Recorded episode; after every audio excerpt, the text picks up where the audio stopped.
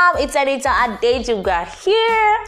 I know I don't get to mention my surname often, but I think I like it.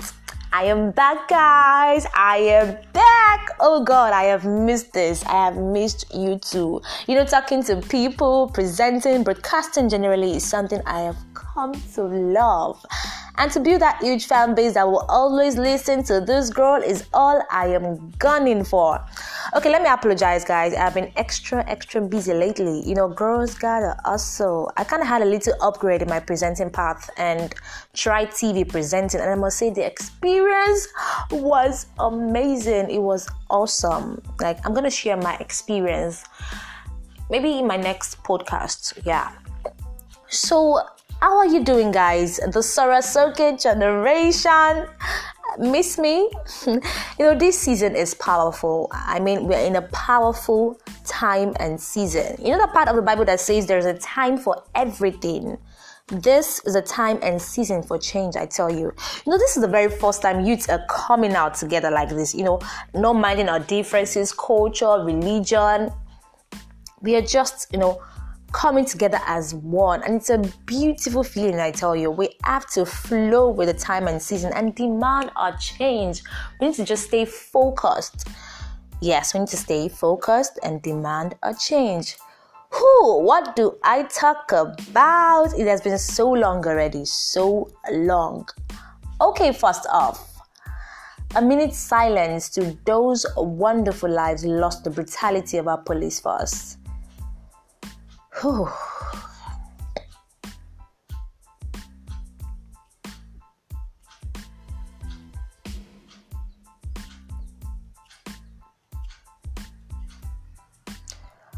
So the hashtag EndSARS protest has been really appalling, I must say. Our generation, our youths are owning up. We are taking over. I mean, this generation, my generation, are a bunch of heroes raising our voice like this, I never knew such day will come. Like I knew it would definitely come, but like not so soon.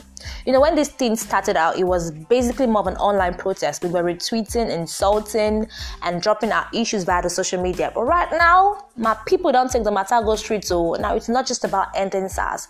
We are tired of a bad government. And bad eggs as leaders, we want better. We deserve better. Nigerians deserve better. Nigerian youths deserve a better. You know, I really just want to appeal to us youth. We can back out now. Yes, the IGP says they want to deploy the SARS to other departments of the police first and create something called SWAT. No, we don't want that. We have been on this issue before.